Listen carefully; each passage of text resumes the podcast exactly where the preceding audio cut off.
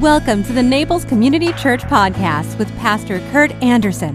Thank you for joining us today. We hope you find this sermon inspires you, builds your faith, and gives you perspective to see God moving in your life.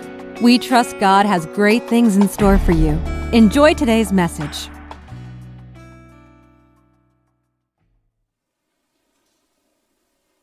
So the Apostle John speaks of a whole new beginning in Christ.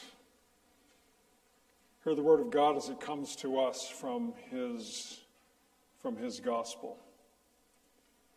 In the beginning was the Word, and the Word was with God, and the Word was God. He was in the beginning with God. All things were made through him, and without him was not anything made that was made. In him was life, and the life was the light of men. The light shines in the darkness, and the darkness has not overcome it. And the Word became flesh and dwelt among us, full of grace and truth. We have beheld his glory, glory as of the only Son from the Father. God add his understanding to this hearing of his word. Well, Bill's right, for once. Jesus disturbed the peace.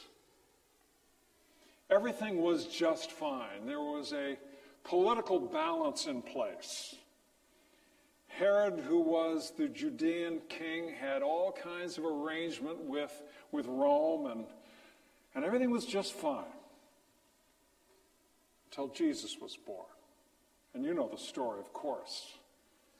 He's born, and some wise men from astrologers, astronomers, some of the cutting edge scientists of, its, of his day came from, from Persia because they had seen that which was a star in the sky. They came, they stopped in Jerusalem on the way, and they said, Who's the new king that's born? We want to go worship him. That means that meant that Herod's dynasty was limited. So Herod decides he's going to make sure he survives and his line survives, that of his line that he wants to survive.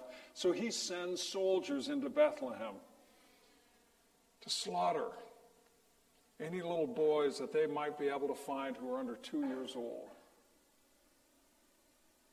And Jesus is gone, taken by Joseph and Mary off to Egypt so he is a refugee.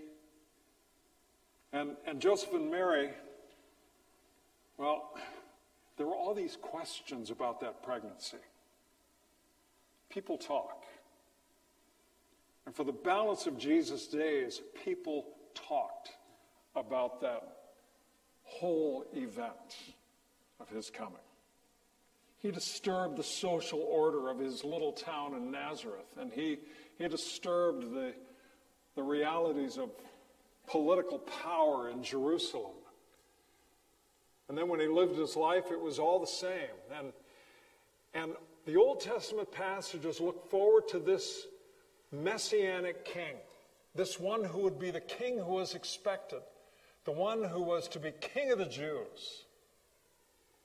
And he didn't look like what a king was supposed to look like, so there was all kinds of contention, and then finally Jesus was crucified with that over his head that said, This is the king of the Jews. He was crucified for sedition. And so it's over. So, how do we get from that story, which is the story of a Judean birth, the story of one who many proclaim to be the, the Messiah of God, the one who is expected, to this passage of John, where John declares, In the beginning was the Word, and the Word was with God, and the Word was God, and of everything that was made, nothing would have been made without the Word. How do we get from a Judean king, how do we get from a first century messianic figure to that. And the Word became flesh and dwelt among us. So the Word was with God, the Word was God, the Word became flesh. Disturbing the peace is to say that Jesus, as Christians have been saying for 2,000 years, is God. Not just a, a great leader, not just a prophetic voice. God. That, that God took on human flesh and became vulnerable to the point of becoming a tiny baby to those parents, to Joseph and Mary. And that that was God with us, God in our midst, that God condescended and took on human flesh and became one of us. One of us. How do we get from a Judean birth and supposed messianic king to a pre existent God of the universe? And then John in Revelation is going to go on and say that Jesus is the Alpha, the beginning, and the Omega, and the end. If, if Jesus is God, everything changes. The world is upset. It's fine if he's just one more religious figure. We can line him up along all the others. That's all fine and good, and we can marginalize religion like a secular society would. But we can't do that if Jesus was God. If the Word became flesh, and the Word was with God, and the Word was God, then everything has changed.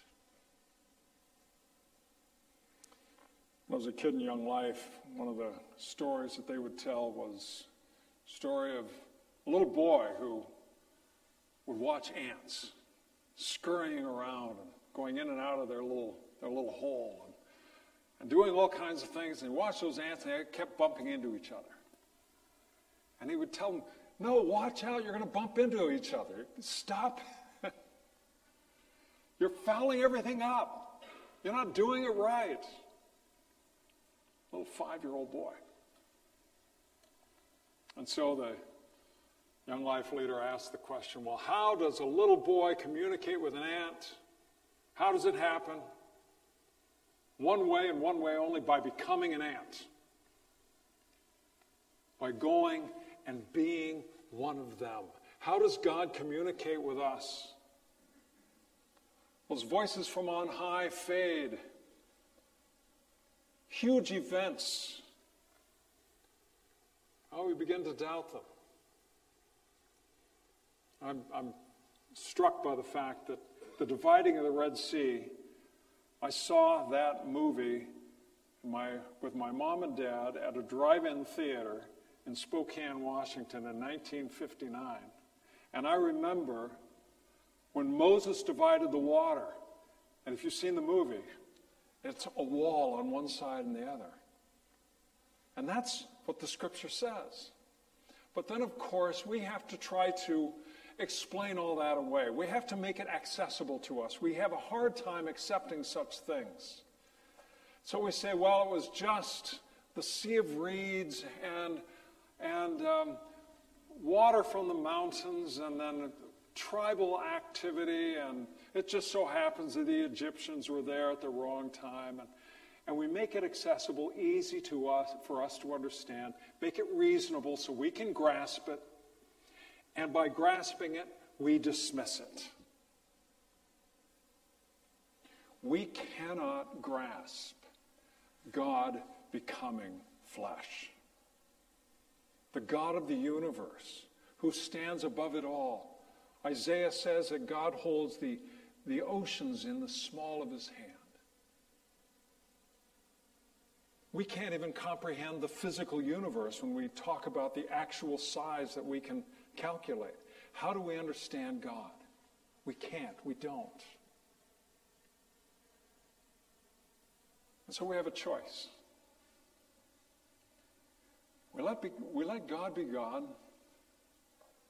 We take the wonder of this story of God taking on human flesh, of the shepherds and the wise men, and all the, the beauty and the wonder of the story. We take all that and simply let it be. Not try to understand it or dismiss it. Set it aside so once again we can be on top of things. But to allow, allow that magnificent gift of God to have its way with us. To accept the fact that we, we don't get it. There's so much of this life that we don't get. So let God have his way. Let the story stand. We don't need to explain it away.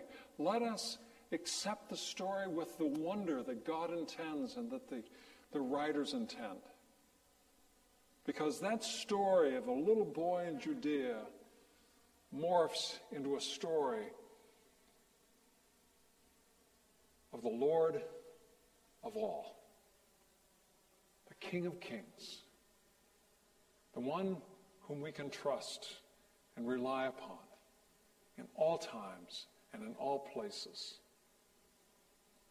Because this life, there's a lot of it that we just don't get, even though we experience it day in and day out.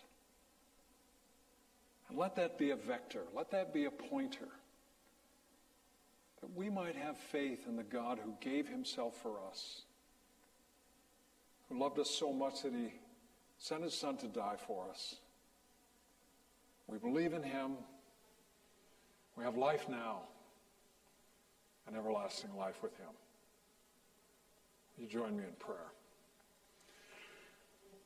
For the inexpressible gift of your Son, we thank you. And we ask, O oh Lord, that the story, the account, the actual history of your entering in and becoming one with us and staying with us as God. That that might transform the way we see ourselves, the way we see one another, the way we see our futures. We ask this, O Lord, in the name of your Son, incarnate Lord. Amen.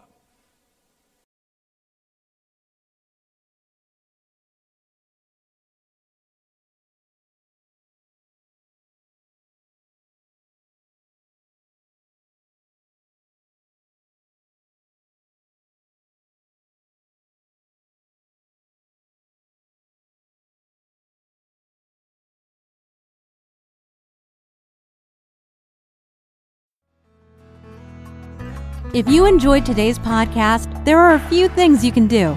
Be sure to subscribe, rate, and review this podcast.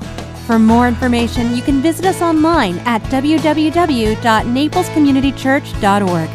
If you happen to be visiting Naples, please drop in for our Sunday service at 10 a.m. We'd love to meet you. Thanks again for joining us. Have a fabulous day.